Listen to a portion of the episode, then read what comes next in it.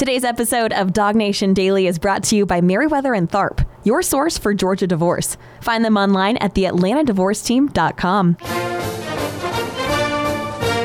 Presented by DogNation.com. This is Dog Nation Daily, the daily podcast for Georgia Bulldogs fans. Here's your host, Brandon Adams. So there's a lot of thought that seems to exist around UGA that you hear a lot right now that I'm honestly not quite so sure how correct it actually is. And here's the way that it sort of goes. Uh, well, you know, Georgia won the national championship last year, but they lost so much off last year's team that any chance they have to come back and do that for the upcoming season is essentially just wishful thinking. It's essentially just a pipe dream that Georgia really can't do that because of how much it lost off last year's team. And I'm here to tell you that I don't quite know that common opinion is necessarily quite as correct as it might seem. Now, this is not the same thing as me saying, uh, Georgia's going to come back and, and, and win the national championship this year. I'm not quite ready to make my end of season prediction as of yet. But I will tell you, I'm comfortable telling you right now, that I think that Georgia is a much more viable contender for the title, and the need to replace departed stars of last year's team is much less a potential stumbling block than some realize that it is. I think part of the reason why this idea is kind of held up around Georgia right now, why this is kind of the thing that sort of exists around this program, is related to the fact that Georgia was a little bit of a party crasher last year. You know, for a long time, national championships had really belonged to Alabama. Clemson won themselves a couple. The, the, the small number of teams that won a national championship, the national reputation for UGA was the kind of team that got close but didn't get over the hump, whether that's over the course of 40 years, over the course of just the time since Kirby Smart's been here since 2016, that Georgia was sort of the also ran in this discussion, that, that, a, that a team like Alabama was going to win it, a team like Georgia was going to come close to winning it, but not quite getting it done. And when Georgia confounded that expectation a year ago and won the national championship. I think in some respects, the the places where common opinion is expressed, I think it takes them a little while to catch up on some of that. So some of what Georgia is dealing with in the aftermath of having won the national championship when folks are making their projections for Georgia for the upcoming season. Some of this is just related to, I'm not quite so sure a huge pocket of the media was necessarily ready for Georgia to break through and win the thing a year ago. I think there were a lot of folks who were bracing for Georgia to you know, disappoint itself once again. And when that didn't happen, I think some of the people who'd been expressing a, an opinion about UGA for quite some time, I think they just got a little confused about that. And so we're seeing folks working to to catch up right now. But that's just an opinion. That's just, you know, kind of, you know, a potential read on the situation. How about some facts and figures related to this? Now, I've told you before that I have a little bit of a love hate relationship with some of the fancy stats that seem to exist out there in college football. Used to talk about some of this a good bit. Don't really talk about some of this quite as much as we used to. I don't know how conversational a lot of this kind of stuff always is. But there are some stats that are a little easier to understand than others. There's a guy named Bill Connelly who has worked, you know, other places before, works for ESPN now. One of the things that Connelly talks about is his stat called returning production measured as a percentage. In other words, if you want to go back like say 15, 20 years ago, when you wanted to know what a team brought back in this given year compared to what it had a year ago, the thing that got discussed is how many returning starters do you have? And that has become a little bit more difficult to do now because teams like Georgia, for instance, rotate so much. Georgia plays a lot of different receivers. They may play, you know, three guys more so than the others, but Georgia rotates the receiver position a pretty good bit. Georgia played four different running backs with regularity a year ago. Georgia probably played a total of about 30 guys defensively, a significant number of stats, uh, snaps. Uh, you're in nickel coverage sometimes, sometimes you're not. You know, you have different groupings on the field at, at, different times. Sometimes Georgia has two tight ends on the field, sometimes it doesn't. Sometimes it may have three tight ends on the field this year. So, you know, the notion of what a returning starter is in 2022 is a little bit of a loaded question because of how much teams are just kind of rotating personnel, changing their groupings and and things like that. So, so smart people have said maybe a better way to measure what you bring back for for from one year to the next isn't so much the guys who were starters, because let's face it, the guy may be playing a lot without ever actually starting a game, being on the game for the first snap. But when you look at your overall stats, your your receiving yards, your rushing yards, your passing yards, your total tackles, your sacks, your passes broken up, when you look at those stats from the previous year, what percentage of those stats return for the upcoming year? That's become a better way in the eyes of a lot of smart people in terms of measuring your returning production for the upcoming year. And yesterday, uh, Bill Connelly on Twitter kind of, I guess, is sort of like put the finishing touches on his tabulations. He shared this stuff before early in the offseason, but re shared it again yesterday. And it was a reminder to me of the fact that when it comes to George and kind of where it stands and all of this, it's actually probably in a little bit better shape than, than you might realize when it comes to its returning production. Now, admittedly, it's not one of the most uh, experienced teams in the country coming back for the upcoming season, but it's also not the, the least either. It's, it's 79th in the country right now in terms of returning production for the upcoming season, bring back 61% of its stats from a year ago. If you're curious here, that puts Georgia ahead of Florida, which brings back 59%. Georgia's one spot ahead of Texas A&M which brings back 60% of its returning production, but it's also only a few percentage points behind Alabama. Like Bama is 50th on this list, Georgia is I said 79th. When you look at the ranking spots, that seems like a pretty big difference between what Alabama brings back, what Georgia brings back. But when you look at the overall percentage of those stats, it's actually not quite as as different. For Bama it's 67%, for Georgia it's 61%. You're talking about the difference in 6 you know percentage points there on that. Clearly an edge for Alabama, but not, what I would describe as necessarily an overwhelming edge for Alabama. It is worth pointing out that one of the teams that Georgia's competing with for the national championship this year is Ohio State. They bring back 73% of their returning production from a year ago. That's a remarkably high figure for a program that's as talented as Ohio State is. And so I would say there is a big difference between like say the Buckeyes and Georgia, but the overall difference between Alabama uh, and its returning production, Georgia and its returning production. We're talking about the difference of a few percentage points in terms of the yards gained on offense, the the production, you know, sort of allowed there on defense. We're talking about a small difference when it comes to a, a few percentage points there on that. Now, the perception of Alabama is so much greater because, you know, Alabama brings back starting quarterback Bryce Young, the Heisman Trophy winner a year ago, Will Anderson Jr., the kind of player on defense that some folks think he's even better than Bryce Young there are plenty of people that will say that uh, Anderson's the best player in the entire country. So the perception of what Alabama brings back is obviously so much higher because they have these high end names. Anderson commonly perceived to be the best defensive guy. Bryce Young commonly perceived to be the best offensive guy. And so that perception certainly aids Alabama, but the actual numbers underneath that don't suggest an overwhelming advantage for Alabama compared to Georgia when it comes to returning production that Georgia actually still brings back, you know, not quite middle of the pack in college football, but also not the worst in the country in terms of returning production from last year. And all of this kind of leads to something for me that Kirby Smart talked about when he was on the Finebaum show earlier, I think it was back in the spring, you know, kind of during the offseason. Smart used, I think, a pretty good phrase in this. Now, this clip is a little longer than uh, typically we sometimes play. It's a little bit. It's about a minute or so long. Uh, but Smart kind of gets into the idea of off the the heels of winning a national championship. A lot of folks didn't think Georgia could do it last year. They did. And on the heels of that, some folks now think Georgia kind of kind of regress back to kind of what it was before, sort of a second place, you know, just outside the uh, the title picture program. That they're going to kind of float back to the pack here a little bit. But Kirby Smart told uh, Paul Finebaum back during the spring that he does not want to see Georgia be what he calls, and I love this phrase here, a one hit wonder. This isn't one and done for UGA. That Kirby believes that Georgia can have some staying power when it comes to the national conversation. And in light of some folks who seem to think, ah, nah, just too many guys gone. Five first round picks off defense, 15 draft picks overall. Uh, a lot of big name, you know, major contributors to last year's national championship. Uh, Kirby Smart says, don't be so quick to assume that that we're ready to cede our stage, our perch at the top of college football. I love what he said to Finebaum about this early in the spring. Here's a reminder from Kirby. There's a lot of adrenaline pushing Georgia's way at the moment always is. I mean, a lot of that will go into the Oregon game. A lot of it will go into how we play next year. But um, we, we, we're a program that is built to sustain. We weren't built on one-hit wonders. We weren't built on you know one guy, one player. Our program's not going to be make or break by one player. So we think we've got really good infrastructure. Uh, we've got a great thing to sell and a great education.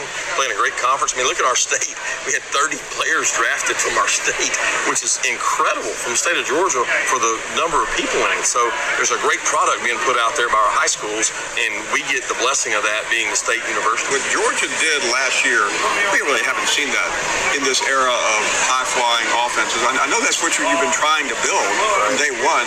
Do you think we are? We, we, others will try to. Uh, by the way, it's impossible to replicate that. But how, how, how is that fitting into where we are right now in college football? I think it's who we were that year. We'll be a different team this year. You know, we won't have five first round defensive players coming back. It's, it's not going to be the case. I don't think it's going to be replicated very often. I still think the it's an era of throwing the ball. It's an era of scoring points, and we're going to have to do a better job of that. Continue to do it, and we, we want to play defense better than everybody else. What that number looks like, I don't know. We just want to be number one in the country. We want to be good at it, but we want to score points. And to do that, you got to have skill players that can make plays, and we think we're in a good position to do that. See, I think that's a really good point. This kind of gets to the heart of what I think a lot of people assume about Georgia is, uh, well, Georgia was led by its defense a year ago, and so much of what Georgia doesn't have this year in 2022 was pivotal to the defensive success that Georgia enjoyed last year. Now, we believe with guys like Kelee Ringo and, and, and Jalen Carter commonly mentioned as, you know, first round, top 10 level picks in next year's draft. The Georgia defense actually probably still going to be fine this year, but it may not quite be what it was last season. But as Smart says, hey, you know, the success that Georgia enjoyed was never built on any one guy, not a Heisman Trophy winning quarterback or some sort of superstar wide receiver or even a defensive guy that had like 100 sacks. Like this just was not that kind of team for, for uh, Georgia a year ago. And so for a defense that might find itself breaking in some new faces in key areas, key places for this upcoming season, to be able to lean on the offense a little bit more, well, that may be part of the recipe for UGA this year all the more reason why it's good to have a starting quarterback coming back. It's good to have your leading receiver returning in the person of Brock Bowers. It's good to have a bedrock right tackle like Warren McClendon coming back. Experience at center like Sedrick Van Pran-Granger coming back. A guy in Broderick Jones who's not a long term starter for Georgia, but certainly gained valuable experience on the biggest stage possible in the national championship game a year ago. That's the that's those are the names and the faces that make up the returning production that Bill Connelly mentioned there for UGA. Certainly, Georgia is not among the most experienced teams coming back for the upcoming year, but the best teams in the country rarely are because of how much talent cycles through them year after year after year. But there may be more coming back for Georgia this year than plenty folks realize. And for a lot of people who think it's just simple and easy, to say, well, Georgia doesn't have five first round picks on defense, therefore the Georgia we saw last year can't be replicated here in 2022. The honest truth is, college football has never been as easy to predict as some folks kind of think. And for a lot of people who think that Georgia's going to take a step back and cede the stage to other programs to compete for this year's national championship, they may find out just how wrong they are as soon as the fall begins. My name is Brandon Adams, and this is Dog Nation Daily, the daily podcast for Georgia Bulldogs fans. We're presented by Meriwether and Tharp, and we are glad to have you with us today. No matter how you get to us, live on video, 10 a.m., Facebook, YouTube, Twitter, Twitch, 945, first and 15 before that, DogNation.com, the Dog Nation app, of course, radio at noon on Athens Sports Radio 960 The Ref, a podcast wherever you find them, Apple, Spotify, everything else. Just really happy to have you here as a part of the program today, whichever platform works for you. We're just glad that you are a part of it, and we are so thankful thankful to our friends at Meriwether and Tharp for being a part of what we're doing here today. In fact, I think coming up pretty soon we'll have a good, chance to have a little lunch with Bob Tharp, something I always enjoy being able to do to find out how things are going with his family and how things are going there with the uh, offices and all the great folks that he's got working for him. Always a great chance to, to uh, catch in and uh, check up with uh, some of the folks that uh, we're happy to be partnering with, Meriwether and Tharp. Certainly a big part of all that there as well. And I think you'll enjoy your conversation with our friends at Meriwether and Tharp too, even though the topic you might be discussing is obviously not an enjoyable one. You'll just be glad to have Meriwether and Tharp in your life because this is a company that's sort of built on the idea of generosity and giving, and no better time to sort of step up with generosity in somebody's life than when they're going through a challenging situation like divorce. You yourself may be finding yourself in that scenario right now. All the more reason to acquaint yourself with what Meriwether and Tharp can do for you. Free resources like blog posts and podcasts, uh, an initial phone conversation with one of their attorneys. This is a way for you to educate yourself about what the divorce process is all about, how it specifically might impact you and your situation finances, children, all those things that are weighty, weighty issues connected to divorce. Well, Meriwether and Tharp can help walk you through that. And as I tell you all the time, and I mean this as sincerely as I'm capable of, set you up for happiness, you know, a, a, next season of life that's going to feel very successful, very enjoyable. The steps you take now can ensure that be true. And the most important step of all on that is to reach out to my friends at Meriwether and Tharp, your source for Georgia divorce. You can find them online, theatlantadivorceteam.com. That is theatlantadivorceteam.com. And uh, they'll get you in touch uh, and get you set up the way you need to go, our friends at Meriwether and Tharp. All right, it's Terrence Edwards here coming up in a little bit. Terrence has been kind of in the news, and we even talked about him on the show the other day related to some of the stuff he had to say about Dillon Bell. So we will talk about that here coming up in just a little bit. Before that, though, I do want to go around the doghouse just briefly. I love this time of year because you get a chance to see some uncommon fellowship. And I've told you before that to me, there is something like really, really attractive about being on a team. Like I remember when I look back on my own youth, like, you know, being in high school, things like that probably the thing I missed the most about being younger was just being on a team. It's like, and we have a team here at Dog Nation. That's kind of cool. And some of you probably have a little bit of a team environment where you work there as well, and that kind of feel good. But it's not like we all wear the same uniform around here, and it's not like we have a coach. You know, it's like being on a true, actual team. For those of you coach in high school, you can speak about this. For those of you that coach youth sports, you kind of have an understanding about this. For those of you who are still young enough to be a player somewhere, you sort of understand this there's just something kind of special about being a team. When I look at the, you know, the guys who are coaching in Georgia, playing in Georgia, it's the stuff they get to do kind of like behind the scenes and the connection they make with each other. You know, last year's national championship game saw talk so openly about the way in which they bonded together, the way in which they got to know each other, being such an important part of what allowed them to have great success. And this is the time of the year where those bonds are formed, especially for new players and uh, and you know you know guys who may be you know growing into a bigger role with the program. You know, getting closer to your coaching staff, getting closer to your teammates, just an important thing to do. And sometimes these Georgia coaches will sort of share some of that on social media. I saw some great stuff from uh, Will Muschamp, that's a for instance, who had the entire defensive back group uh, there with him at his house recently. And you look at this.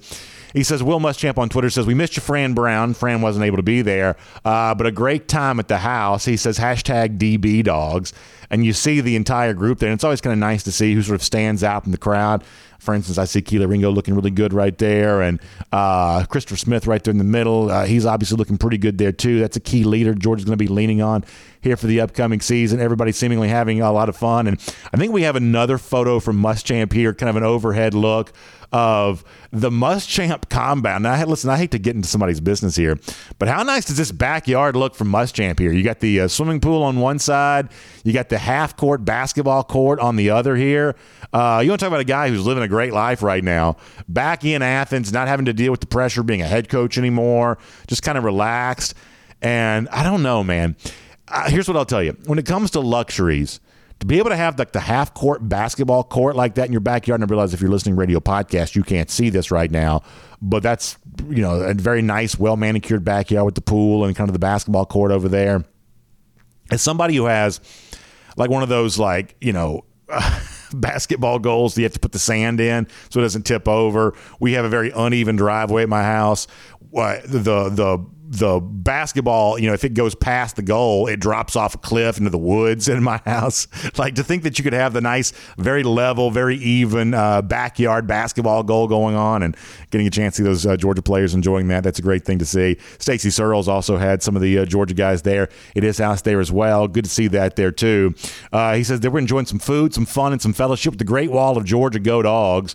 Uh, a good thing to see for uh, Stacy Searels there too. My guess is if you're Searels hosting the offensive line, and by the way, nice collection of uh, look at all those like pickup trucks in the background, things like that. That's also exactly what you'd expect to see from the Georgia offensive lineman. But my guess is if you're Searels hosting the offensive lineman, as he says, food, fun, fellowship. The food you serve probably a little bit, little bit more important in a discussion like that than maybe it is for the defensive back side of things there. But I always enjoy it this time of year when you see those coaches bringing those players in, everybody having a good time, everybody enjoying themselves, and obviously taking a little bit more time to appreciate the summer before the grind of the season truly gets here. So good to see that with some Georgia folks here over the course of the uh, last couple of days. We'll make that around the doghouse here on Dog Nation Daily, presented by Meriwether and Tharp. A guy who knows what it's like to be on both sides of that equation. The player getting to know his coach, the coach also working to uh, help make his players comfortable. That's Terrence Edwards. He's been on both sides of that. Lot to talk to him about today. So, what do you say we do it right now? It is Dog Nation Daily, presented by Meriwether and Tharp. Happy to have the great former dog with us right now.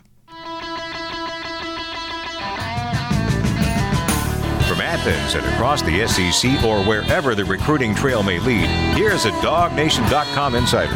We'll bring in Terrence Edwards right now. Great coach currently, great player in his time there at UGA, and a guy, as we said before, who understands all facets of the program here. And Terrence, before you join us, we were just showing some of these photos of Stacy Searels and uh, Will Muschamp getting you know players around them. And my guess is, while I'm not really a former player or a former football coach, I, I do sort of understand why stuff like this is probably pretty important. When you get into the grind of like the summer camp practices, it's really hot and you're competing alongside your teammates. Everybody's fighting for a scarce resource like playing time. You know, I've been to enough NFL training camps to see the pushing and shoving and stuff that goes on there. And, you know, guys just get a little, you know, short tempered uh, when they're out there playing football in the heat of summer for the upcoming season. So creating those bonds before you get there, getting to know each other, having a little fun, knowing each other as people more so than just players and coaches. Seems like that kind of stuff's pretty important. And I'm guessing as a coach and former player yourself, you'd be the first one to say that. Oh, most definitely. It's a time that the coaches can get to the players on a different level. And what I mean by that is the players always see the coach as a rah rah a coaching mentality, where you get to a, a relaxed setting at one coach's house or some form of bonding activity. You get to see a different side of the, the coach than him being in coaching mode 24 7. Now he could be just that guy that we can sit back and have fun with and talk to. And he's not the coach at this point in time. He's a big brother, a friend, however you relationship you have with that coach. Uh, it's just a, a, time that is needed because uh, you don't always want to be in coach mode with the players that you bring into your program.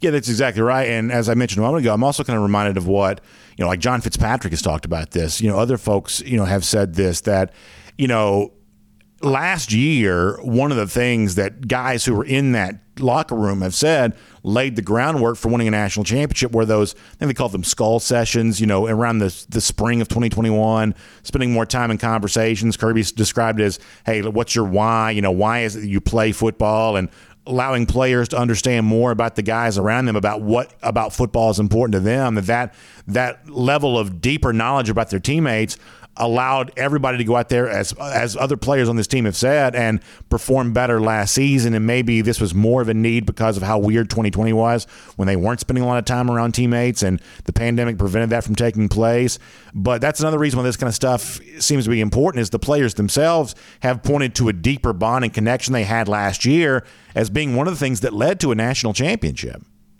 Oh, I think so. Uh, there's a, a, thing that Coach Richt used to do with us. It, it was called hot seat where someone just get up in the hot seat. You just learn about your teammates because you have uh, 85 scholarship players and you have plus uh, the walk on. So normally around 100, 120, and, and there's cliques within a program. Everyone hangs with the people that they're close to, and you really don't get to know your other teammates on a level outside of uh, football. So this opportunity that you could bond and understand uh, the player because there's a lot of things that go that go on these kids' lives that teammates don't know about. When you can open up and understand your teammate and uh, understand the reason why some things may be happening, you have a deeper understanding of that player, and that that love and respect can go much deeper once you really understand said player. So these times is bonding times is, I think, what won us and Nelson Sampson last year. The leadership, the, the tightness of this team. I think uh,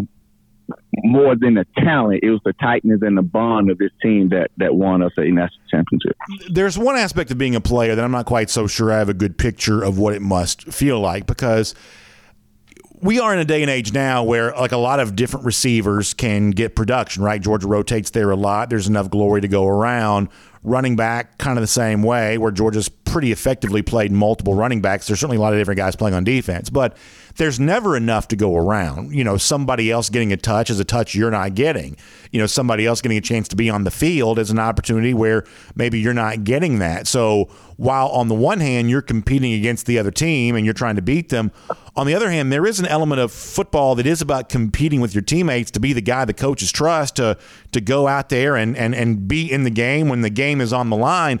Like, how do you think players balance that, especially as we kind of move through the summer where a lot of guys are jockeying for position. We don't like saying that out loud, but it, it's it's the case. There are guys right now who are trying to put themselves ahead of somebody else in this position group, but at the same time, you've got to also you know st- still value that guy as a teammate and be ready to go out there and work together when the game's on the line. As a player, how do you strike that balance between competing with your guys and your and your other you know teammates to to be on the field, but also still kind of rooting for them there as well? most definitely, it's definitely a slippery slope. And the best players understand that while we're on this field, I'm competing. Uh, Kirby and company is recruiting guys every year to come take your spot, and you got to understand that. Uh, competition brings out the best in everyone. Um, so once you know you enter the line, it's all about competition, all about making your your partner better, your teammates better. But once you leave that line and go into the locker room, it's it's one family. You got to have the mindset of we leave it on the field. Once we get into this locker room, we are a brother. We're a brotherhood. Uh, we're all for one. We're Georgia Bulldogs. But once you're competing, trying to earn your playing time, and everyone should go out there and put their best foot forward, and try to take a spot if if need be. Uh, that's the mentality. That competition will bring the best out of everyone. Everyone, uh, but players really have to understand once you leave the field of play, everything has to stay on the field of play, and, and you root for your brother. Um, in that locker room, in the classroom, socially. Uh, you just got to have his back. But once you're on that field, it's, it's, all competition. It's free game in a respectful way. Yeah, I think that's really interesting. Uh, something else was interesting for us this week was. Uh, a statement that you made on social media other day that's gotten a lot of attention. We've talked about it in our show. Other folks have kind of talked about it there as well uh, that you have seen a lot that you like in freshman signee and uh, incoming freshman this program, Dillon Bell. And obviously, this opinion carries a lot of weight because you know you talked about you know guys like uh, Ad Mitchell and Ladd McConkey a year ago, and you know they went on to have really good success. And I told you, uh, even better success than I thought they were going to have. I was very pleasantly surprised in both those guys a year ago, and you see some things you like in Dillon Bell right now. Let me just start with this, you know, Terrence. What is it specifically about Bell that got your attention? And when you're looking at these guys, kind of what are you looking for? Uh, the very first thing that you'll notice if you if you meet the young man is his sheer size. Uh, legit six two, legit two hundred and fourteen pounds. He's he's built like a running back, and I didn't know who he was. Never met the young man, but I was talking to Mike Bobo and uh, saw him. I'm like, who is that? He said, that's Dillon Bell. And I got to watch him work out a little bit. And he's a natural receiver, but built like a running back. So there's a lot of things that you could do with him offensively um, that could take advantage of that skill set. And he catches the ball so naturally and he plucks it out there. So um, what his role is going to be this year, that I don't know, but I do know Dog Nation. Um, we need to be very excited about another guy that's not a five star, that's not didn't have the, the all the big offers, but he's a player that I'm excited about. See how his development, and I'm I'm really excited to see how BMAC developing. Knowing he's uh, developed guys like Deebo Samuels and, and Braylon Edwards, and I'm really excited to see what B Mac and company could do with this kid because I think he, he has a bright future.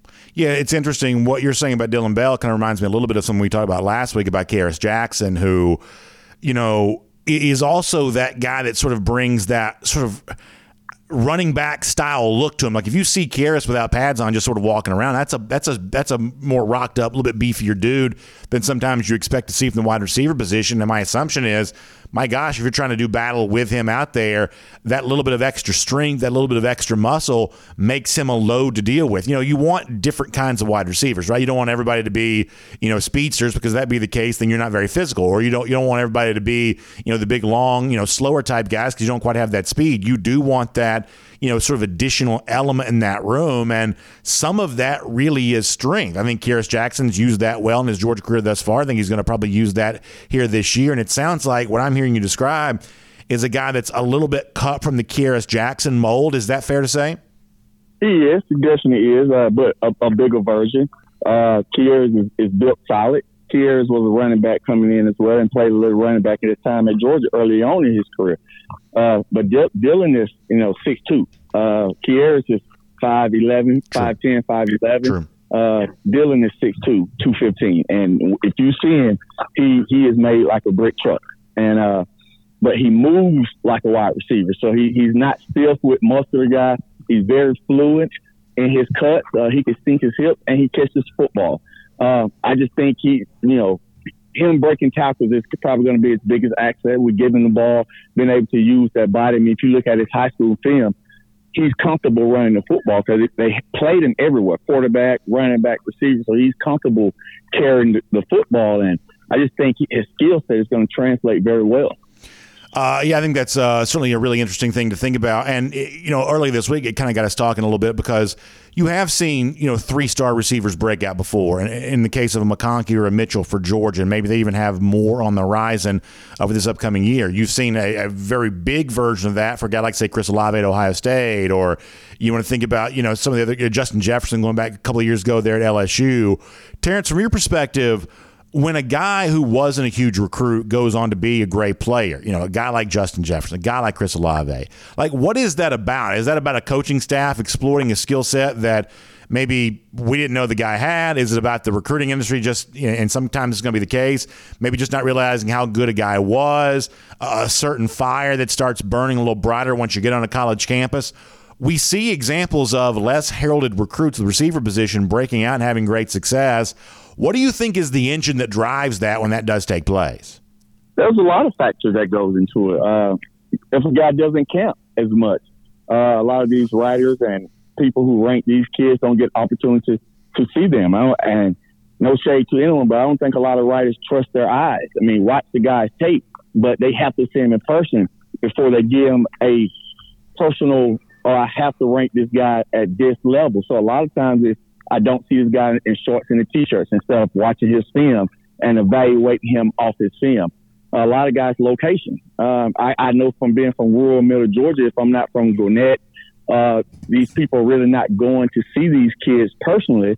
And, and it goes back to if this kid's from a rural area doesn't camp, you don't trust your eyes evaluating from his, his talent uh, from his tape. So there's a lot of factors that goes into it. I mean, if you look at these guys, they tell you, come to camp, come to camp, come to camp. Well, camp doesn't show you anything in shorts and t-shirts. Yes, you can go and see a guy's explosive and quickness, but once you put those pads on, let's see, can you play or you can't play. No, I think that's really well said. Let me finish with this here today. I feel like I've done a very good job of this off season.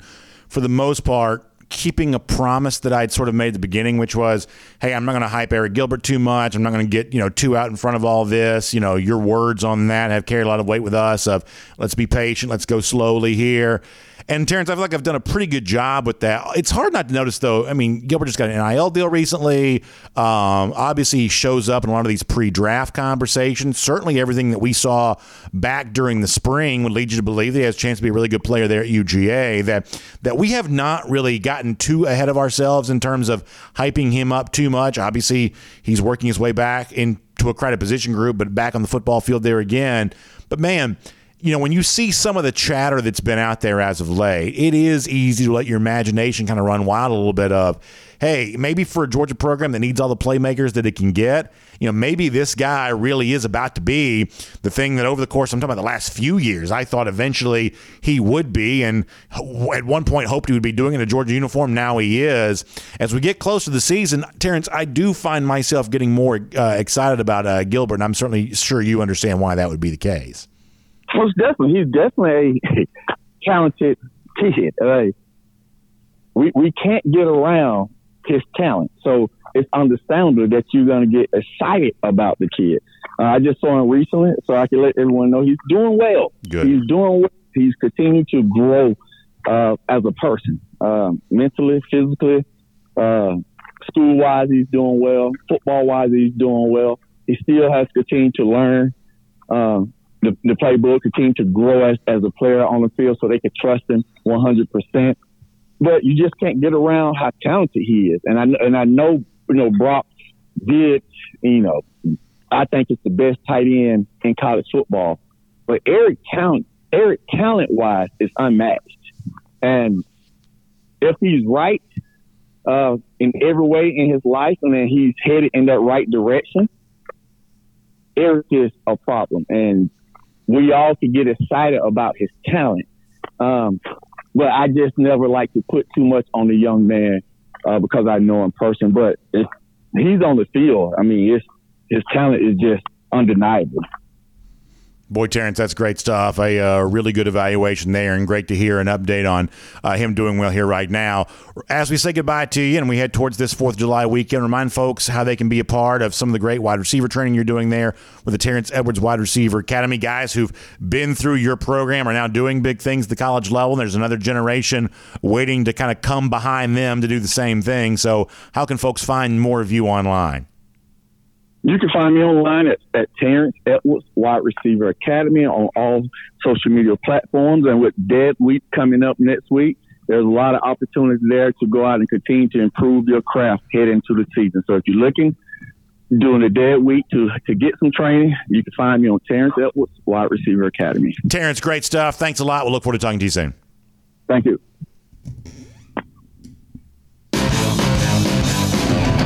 Take a look around the rest of the league. This is SEC Through. Yeah, nice to get a good update from uh, Terrence there on Arik Gilbert. We're going to talk more about Gilbert, I believe, on Monday's show. Um, I think there's a lot to be excited about. I, I, I do, I, and I think it leads to some interesting questions about how all these tight ends are going to be used. I think that's you know a, a topic worth addressing there as well. But man, you know, very quietly, you know, and, and, we've tried not to contribute to this kind of stuff too much because it could be easy to overdo it uh, especially for a guy we really haven't seen yet in the fall in a Georgia uniform.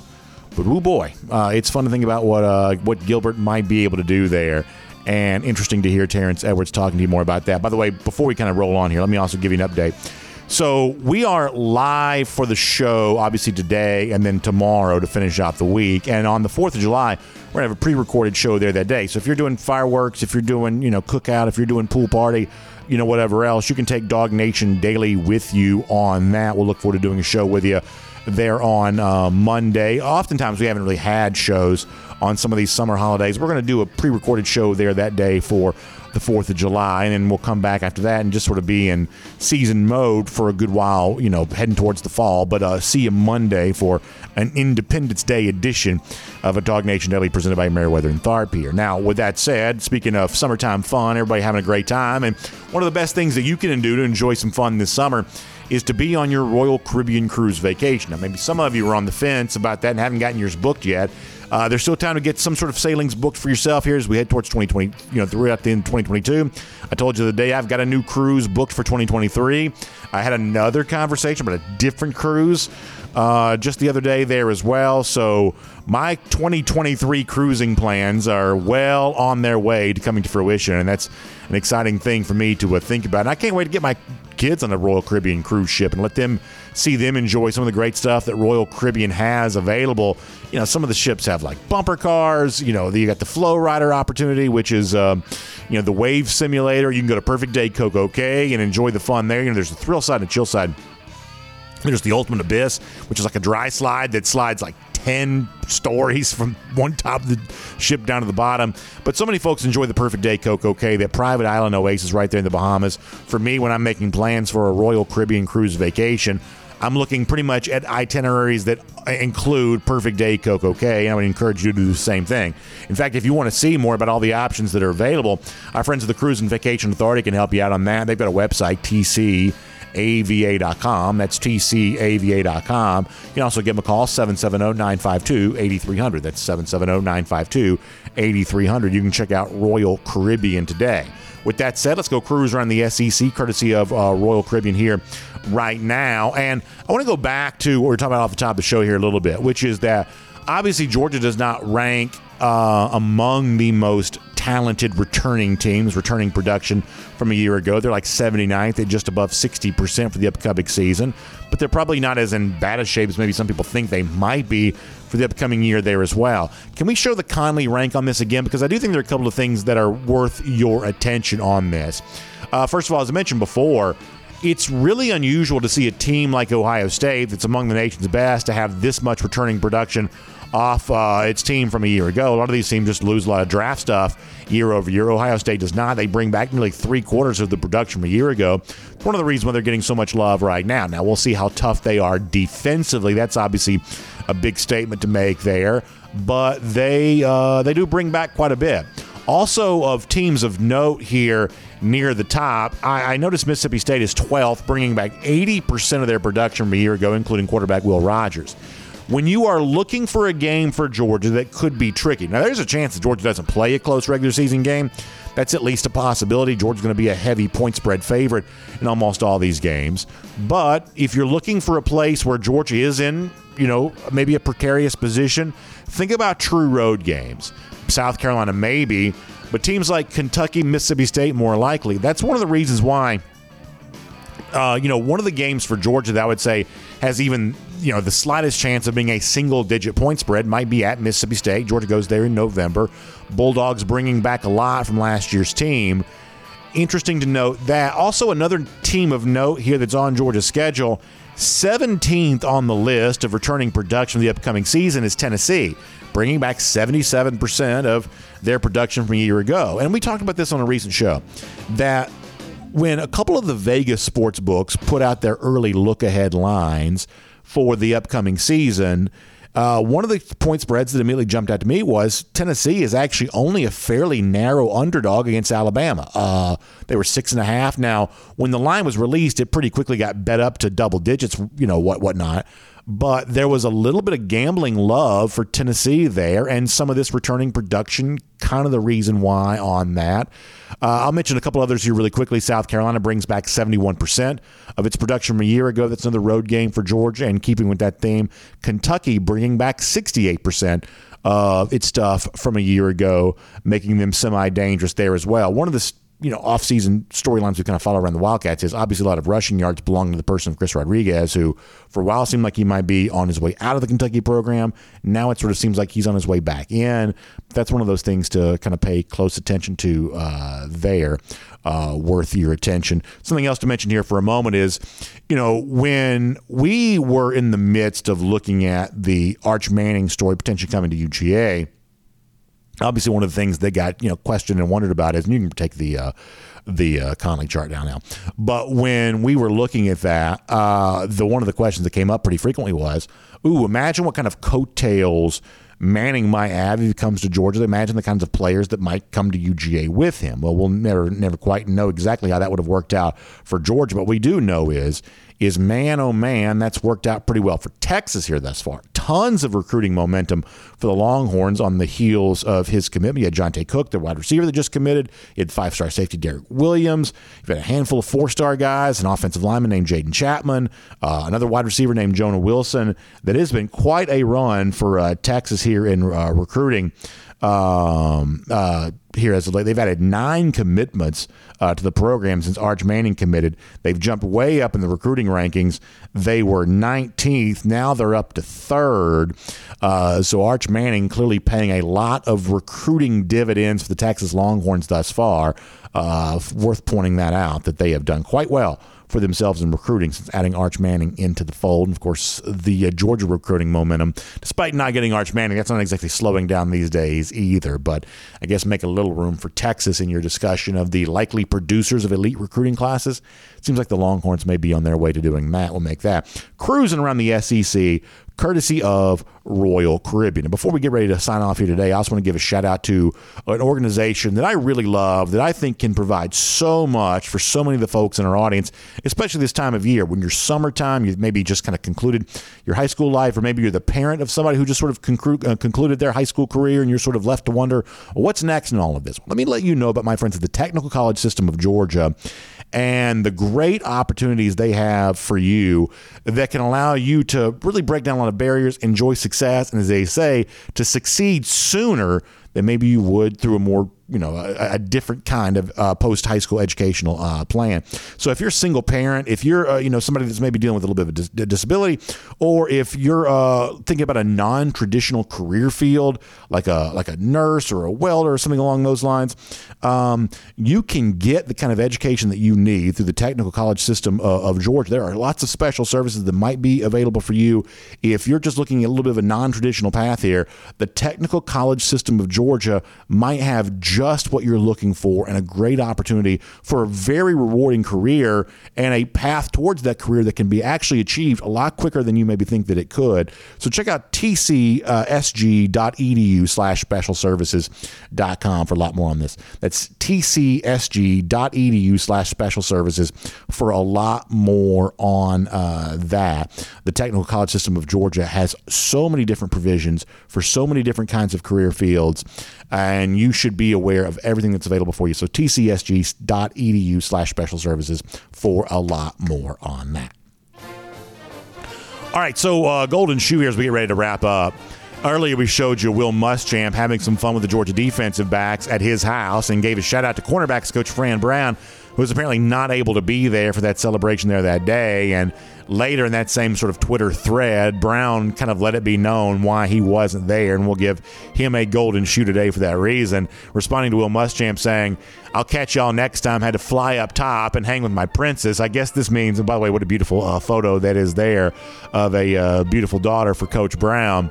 But I guess uh, Coach Brown's family must still be living up in New Jersey uh, with him down here now in the state of Georgia. So certainly you got to think about him trying to do double duty as a as a dad, but also a coach there. UGA has obviously been killing on the recruiting trail as of late.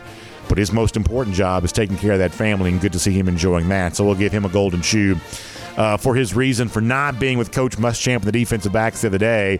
We'll also say lousy, stinking Gators. They'll meet Fran Brown for the first time this fall, and uh, it's been a long time since they've had a championship to celebrate. About 4,921 days. That's bad news for Florida. And as we said, new crop of coaches, new crop of players. Heading into Jacksonville 121 days from right now, coming back the same kind of big win. That is our Gator hater countdown 121 days from right now. Dogs beating up on the lousy, stinking Gators. This is Dog Nation Daily, presented by Meriwether and Tharp, and we will see you back here again tomorrow. And on the podcast, this is normally where we do our Dog Nation Daily podcast cool down presented by our friends at RS Andrews. As we head towards the holiday weekend, the cool down going to go on a little bit of a hiatus for today and then on Friday and for a show that we're going to do on Monday there as well. And it could be confusing. The Monday podcast will probably show up in your feed maybe before the Friday show does because we're going to record the Friday show live and we're going to pre record the Fourth of July show here today on this Thursday, so that might be slightly confusing. Apologize if it is. I'll try to make a, a clear designation about that at the beginning of the broadcast or something. Uh, but nonetheless, we enjoy the uh, podcast cool down here each and every day, and we'll look forward to returning back to this on the other side of the 4th of July holiday coming up on Tuesday. But we will have shows over the course of the next couple of days, Friday and then Monday. So thanks for being a part of this, and a big thanks to our friends at RS Andrews for making it all possible. The one you turn to for your air conditioning, heating, plumbing, and electric needs. They show up on time, they do the work that's promised the price that's promised. You can check out RS Andrews today, and we'll check you out back here again tomorrow for Dog Nation Daily, presented by Meriwether and Tharp.